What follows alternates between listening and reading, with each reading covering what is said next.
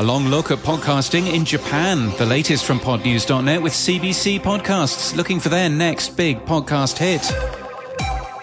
Few people listen to podcasts in Japan. Well, why is that? And what kind of shows could work well in the country? In the first of our deep dives into different podcast markets across East and Southeast Asia, Guangjin Yo looks at the Japanese market, where Twitter is popular, copyright laws differ, and Amazon Music is number three. The Black Listener Report was published by Edison Research with SXM Media and Mindshare. The data suggests that black Americans are more likely to listen to podcasts monthly than the total US population, though less likely to listen weekly. YouTube's head of podcasting, Kai Chuk, is to speak today at the Hot Pod Summit in Brooklyn, in New York. We're expecting an announcement about YouTube's plans for podcasting.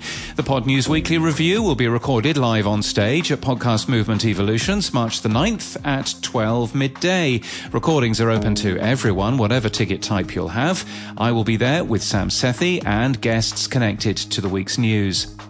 News podcasts are highly successful. Signal Hill Insights learns more details about their audience and what we can learn from them in an article we've linked to today from our show notes and our newsletter at podnews.net.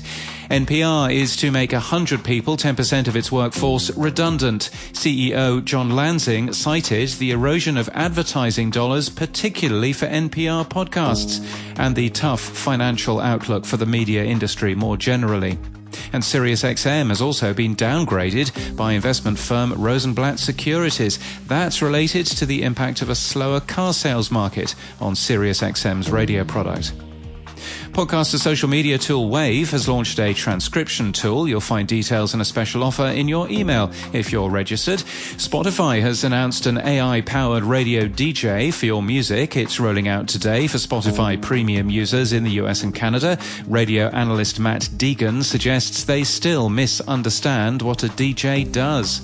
And inventor of podcasting Dave Winer doesn't think much of the Podcasting 2.0 name. I think, he says on Twitter, they chose a bad name. It isn't what it says it is. There was no Podcasting 1.0 that just is podcasting. I think they should come up with another, more modest, less deliberately confusing name. In People News, Ray Harkins is now Director of Podcast Sales at Sonoro Global Media Corp. He was with iHeartMedia. He'll be at Podcast Movement Evolutions.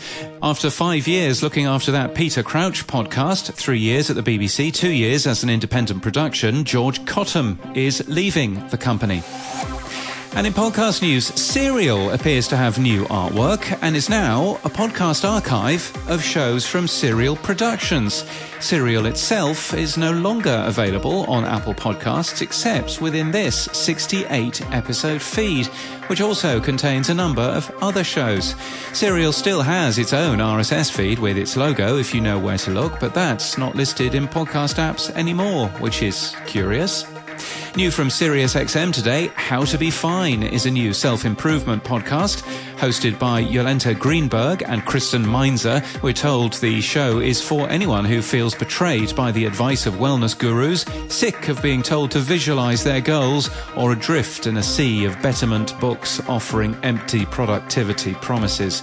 The show replaces By the Book. And the new season of LAist's California Love launches today. K-pop Dreaming, telling the story of the rise and history of K-pop in the United States, as told from the point of view of the Korean diaspora in Los Angeles.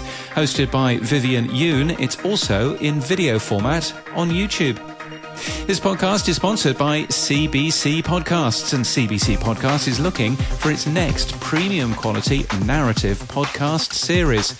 Do you have a story or a partnership to pitch to CBC Podcasts? I would love to see a Pod News listener or indeed a Pod News reader doing exactly that. So go and check out cbc.ca slash pitch. That's cbc.ca slash pitch. And that's the latest from our newsletter. To read all the stories and subscribe, we're at podnews.net.